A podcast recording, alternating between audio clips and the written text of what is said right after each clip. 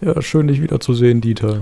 Ah, ja, hallo Helmut, was geht? Was, was, was? Ja, wir sind ja hier aus einem nicht so schönen Anlass. Ja, äh, sehr Mensch, traurig, aber sehr traurig. der Heinrich hatte wenigstens ein schönes Leben. Ja, ja. Das ruhe er in Frieden.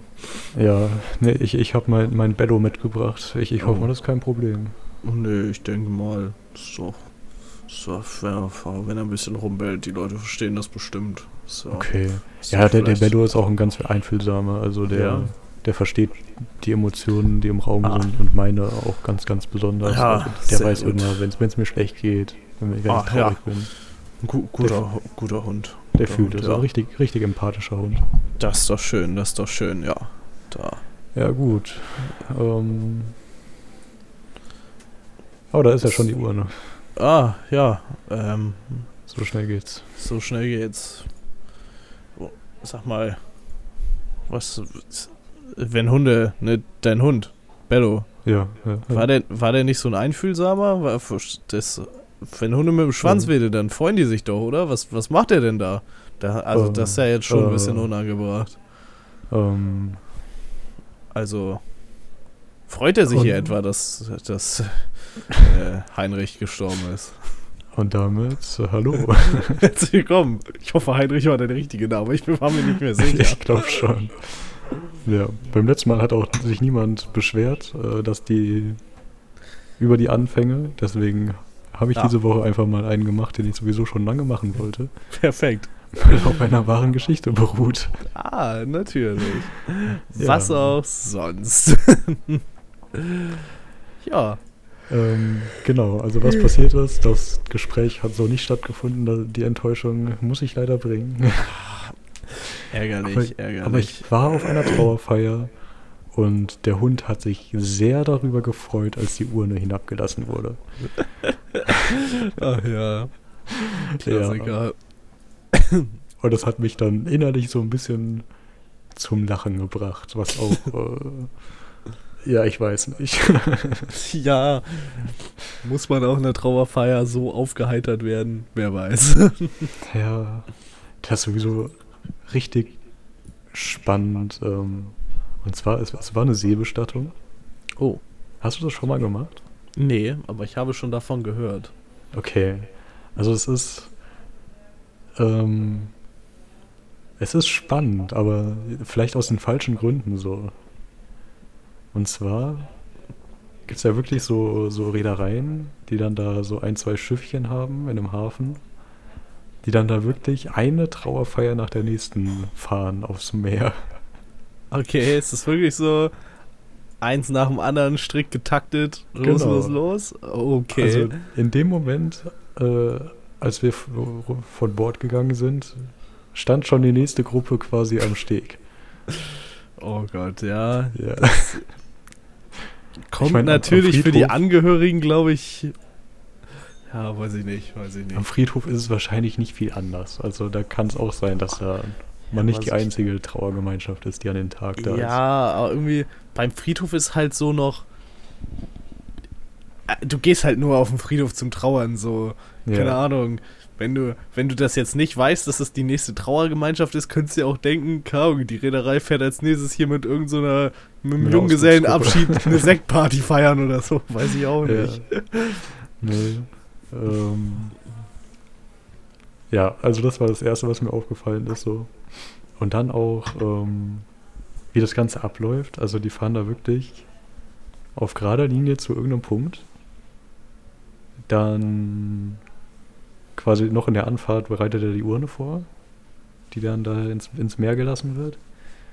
Und dann ähm, ja, wird die ins Meer gelassen und dann fährt er so einmal im Kreis nochmal drumrum. Hm. Aber er fährt, auf der Urne sind so Blumen drauf. Ja. Und die Blumen schwimmen oben, die, die Urne fällt ins Wasser. Das ist so eine wasserlösliche Urne. Ah, ähm, ja. Genau. Und ähm, also die zerfällt nicht direkt, aber die, die hält nicht lange. So, deswegen darf man das machen. Mhm. Und er fährt den Kreis um diese Blumen. Aber man sieht im Wasser, dass die Urne schon wo ganz anders hingeflossen ist. Weil das Meer bewegt sich ja. Ja, ist, äh, Es gibt Strömungen. das ist richtig. Ja, das war, das war das Erste, was daran so ein bisschen off war. Und dann natürlich fährt das Schiff wieder zurück. Also direkt so. Ja. Also der Motor ist keine Sekunde aus. Wenn Ja, das irgendwie. Warum denn auch? Ist doch. Ja, ja, nee, da, da ist wirklich. Die haben so einen genauen Fahrplan, das ist unglaublich. Also die warten auch keine Minute länger, wenn da jemand zu spät kommt. Weil danach sonst sich alle verspäten würden. Junge, So. die Taktung ist sehr hart. Da müssen äh, eine? Menge Beerdigungen an einem Tag gefahren werden. Ja, es ist wirklich. Die machen wahrscheinlich so, die arbeiten wahrscheinlich acht Stunden irgendwie. Halt so ganz normal, da machen die eh. Ja, ich weiß gar nicht, wie lange es gedauert hat. Irgendwie Viertelstunde hin, fünf Minuten da im Kreis drehen, Viertelstunde zurück. Also sie können da Ja. schon einige machen. Ich denke auch mal, dass die da wohl gut dabei sind. Ja. Aber auch irgendwie komisch für den, für den Kapitän, der dann da immer noch so eine Abschiedsrede halten muss. Ach, Wenn muss er das zwölf. Oder er macht das. Wenn er das zwölfmal am Tag macht. Hält, er, hält er immer die gleiche oder ist das so eine spezielle. Ich, ich denke schon. Also wahrscheinlich kann man sich da auch einen Trauerredner hinstellen. Ja. Oder irgendwie Wünsche äußern oder was auch immer.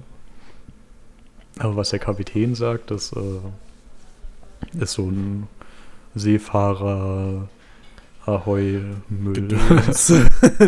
Müll? Hallo?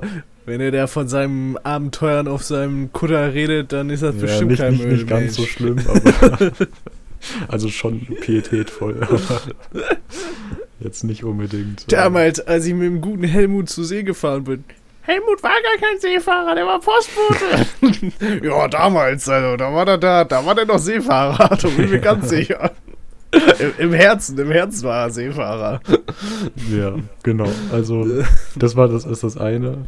Und dann, was ich auch richtig spannend finde, bei so einer Bestattung muss es eine Urkunde am Ende geben, dass äh, irgendwie bestätigt ist, dass die wirklich bestattet ist, die Person. Yep, Und die schreiben da- versenkt. Genau, und die schreiben da die Koordinaten auf, wo sie es versenkt haben. Und ähm, ich habe mal nachgeschaut. ähm, wie soll ich sagen? Auf meinem Handy, ich habe so, ich hab so eine App, mit der ich äh, manchmal GPS-Tracks beim Wandern erstelle. Ja. So, und die habe ich jetzt auch mal laufen lassen, einfach. Um die genaue Route des Schiffs äh, nachzuvollziehen. Und Klassiker. ich sag mal so, der Punkt war irgendwie, den die da aufgeschrieben haben, war mindestens 400 Meter vom richtigen Punkt entfernt. 1A navigiert. Die wissen, wie das läuft. Aber weißt du, was daran noch besser ist? Oh, oh. Es ist ja-. Es ist ja ein Schiff, das ist ja nicht irgendwie ein, ein kleines Motorboot, sondern ein richtiges Schiff, was auch Mhm. mal davor andere Sachen gemacht hat. Also, also ein- keine Ahnung, ich, ich, hab's, ich hab's recherchiert, das Schiff. Das ist schon älter. Ja. Hat davor schon. Oh, ich, ich weiß gar nicht, was es gemacht hat. Irgendwie. Ja, keine Ahnung. Was, was Schiffdinge genau- halt. Schiffdinge halt. die man mit so kleinen Schiffen machen kann, die jetzt keine Fischschiffe sind, aber. Sch Fisch? Schiffe, ja, das Wort hat gestimmt. Ich habe mich gerade selbst verwirrt. Fischereiboote. passieren. F- Ja, nee, also, ja. aber, weil es ein richtiges Schiff ist, hat das auch, äh, wie jedes richtige Schiff, einen, ähm, ja, muss seine Position immer übermitteln an eine zentrale Stelle. Ja, Und es gibt Websites, wo man die Positionen von Schiffen nachvollziehen kann, die ihre Position an zentrale Stellen übermitteln. und da das stimmt auch nicht überein mit der Position oder nicht Doch, mit dem das, das hat natürlich gestimmt, weil das ja genauso mit GPS funktioniert. Aber was man da gesehen hat, man sieht da nicht nur, wo das Schiff gerade ist, Sondern auch, wo es So. war. sondern auch, wo es war. Werden alle Uhren mal- zufällig an der gleichen Stelle versenkt. ich, ich sag mal so viel.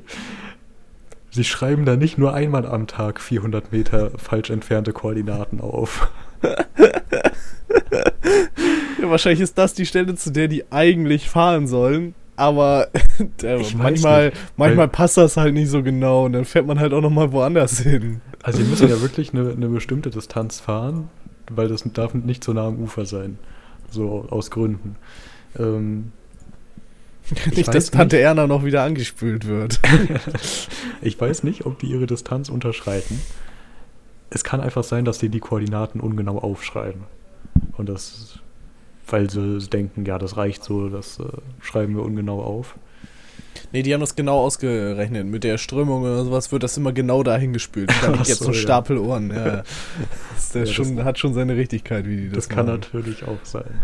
Nee, aber weil das ja ihre Position da übertragen wird, glaube ich nicht, dass sie sich leisten können, die Leute zu nah am Ufer ins Meer zu lassen. Nein, das, das weiß ich auch nicht. Aber als ich das gesehen habe, dass sie da wirklich fünf Tage, nee, wahrscheinlich sogar sieben Tage die Woche, weil am Wochenende wollen ja auch Leute Beerdigungen feiern, das ist ja sogar praktischer. ähm, dass sie da sieben Tage die Woche, zwölf Uhren am Tag an derselben Stelle ins Meer werfen. Ich habe mir sind dann so Bilder in den Kopf gekommen. Wie sieht es dann da unten aus? Weißt du, wenn man mal einfach mal tauchen halt. würde? Ja, aber stell dir vor, irgendjemand taucht da aus Versehen.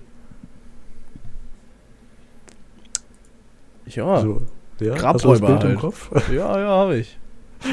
ja, nee, das, das fand ich einfach ähm, eine, ja, eine spannende Vorstellung. Mhm. Also allgemein, diese, das, das Ganze, was ich da beobachtet habe, das hat so ein bisschen die Magie der Bestattung weggenommen. Kann ich verstehen. Aber es war auch wirklich eine Bestattung äh, von einer Person, die, ähm, ja, ich sag mal, die jetzt nicht irgendwie frühzeitig gestorben ist, so, sondern. Aber, aber das Altersschwäche, war, alt, einfach. Genau, das war ähm, ich weiß nicht, ob die Person selbst noch so lange leben wollte. Okay. Also deswegen war die, die Stimmung auch gar nicht so. Kam nicht, auch nicht so überraschend wahrscheinlich dann, oder? Genau, es kam nicht überraschend und das war auch wirklich, es, es, war, es war spannend, weil ich war overdressed bei einer Beerdigung. Hä? Wie kann man denn bei einer Beerdigung overdressed ja. sein? Ich war wirklich einer der, einer der einzigen mit, mit Anzug. Okay. Vielleicht ist das aber bei einer Seebestattung auch nochmal was anderes. Vielleicht muss man nee, da eher so windfeste, windfeste Wetterkleidung, einen Regenmantel oder so. Es, es war herrlicher Sonnenschein. ähm. Ja, trotzdem, auf See weißt du ja nie, da musst du immer auf das Schlimmste vorbereitet sein. Habe ich ja. mir mal sagen lassen, als professioneller Seefahrer, der ich bin. Nee, also ich glaube, das ist nicht so eine Sache der, der, der Seebestattung, weil die Gruppe, die nach uns aufs Boot gekommen ist, da wäre ich nicht underdressed gewesen, äh, overdressed ah. gewesen. Okay. Interessant, interessant. Ja. Also eine, eine, eine sehr spannende Sache. Ähm, ja. Kann man, kann man machen so. Also. Ja, also ich, aber ich weiß gar nicht. Ist das heutzutage noch so, dass man so so alle Leute mit Anzug auf Beerdigungen gehen, weil ich weiß nicht, ja, die letzte klar. Beerdigung, auf der ich war, ist schon ein bisschen länger her. Da war auch einfach viel, einfach nur Hemd und Jeans und sowas und weiß ich nicht. Ich denke mal, es hängt, hängt auch von der Person und dem, dem Umstand ab. Ja, und dem, dem Umkreis der Leute wahrscheinlich ja, auch, ne? Genau. wenn die eh alle so ein bisschen entspannter kann, sind, dann. Genau, ich kann mir vorstellen, so, also ich war jetzt in meinem Leben vielleicht auf drei verschiedenen. Und äh, also wenn die Person, die bestattet wird, ähm, selbst mit An Anzug und so gekommen wäre, dann kommt der Rest auch so. Ist so meine Theorie. Ja, könnte, Theorie. könnte was dabei sein. Ja, ähm, ja, so viel dazu. Ja, auf genug, jeden Fall. Genug von Beerdigung. ja. Be Beerdigung allgemein sehr, sehr spannendes Business. Ja. Auch sehr traurig. Ich möchte kein Bestatter sein, eigentlich, muss ich sagen, nee. aber Respekt an alle Leute, die das machen. Was ja auch so eine Sache bei, bei Bestattern ist. Äh, wie wie fange ich das an? Ich habe, glaube ich, schon mal darüber erzählt. es gibt so eine. Ähm, Doku-Reihe vom SWR, die geht jetzt in die, oder ist aktuell in der zweiten Staffel. Die heißt äh, Nachtstreife. Habe ich davon schon mal erzählt? Ich weiß es nicht, bin mir nicht sicher. Okay, ist ein bisschen ähnlich wie Feuer und Flamme, diese Feuerwehrdoku vom WDR, falls aha, du die kennst. Aha, nee, kenn ich nicht. okay, also es ist, äh, es werden echte Polizeieinsätze gefilmt.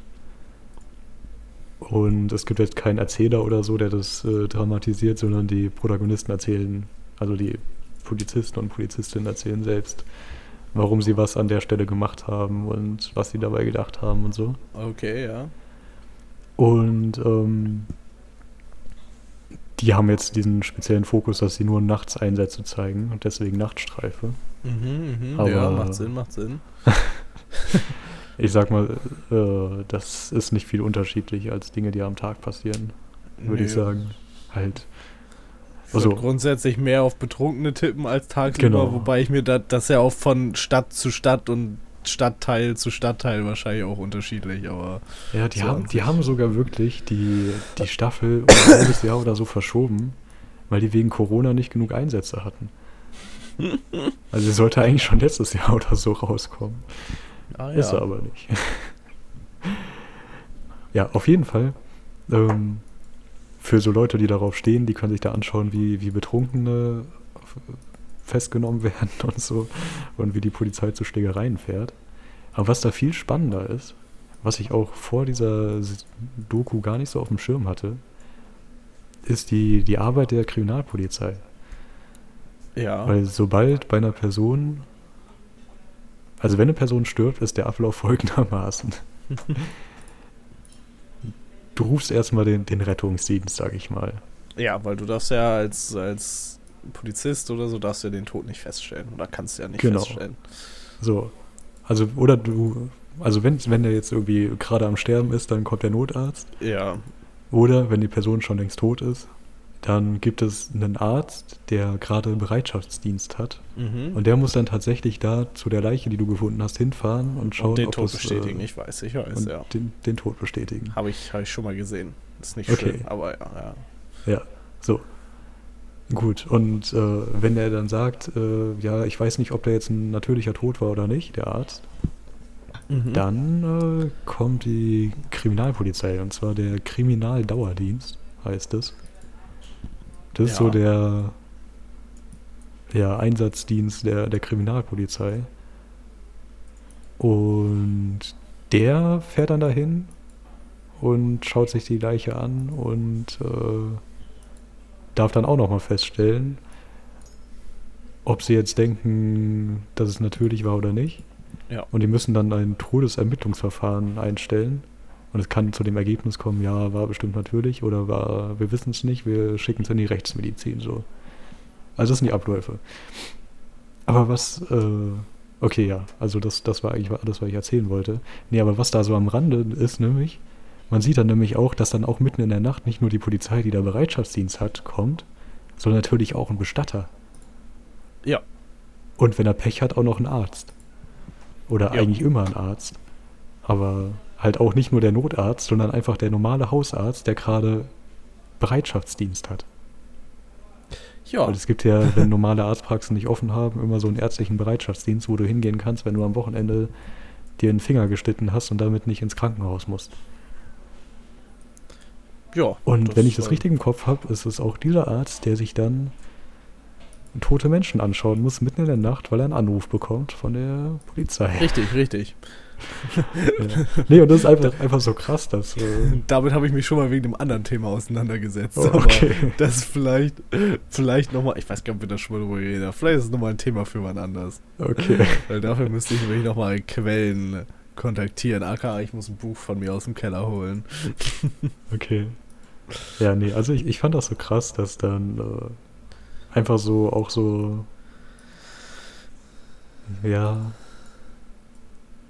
ich, ich sag mal, Leute, die das beim Bestatter vielleicht eher unterschrieben haben, dass sie viele Leichen sehen wollen, aber im Falle des Arztes, der will sich ja eher mit lebenden Menschen beschäftigen.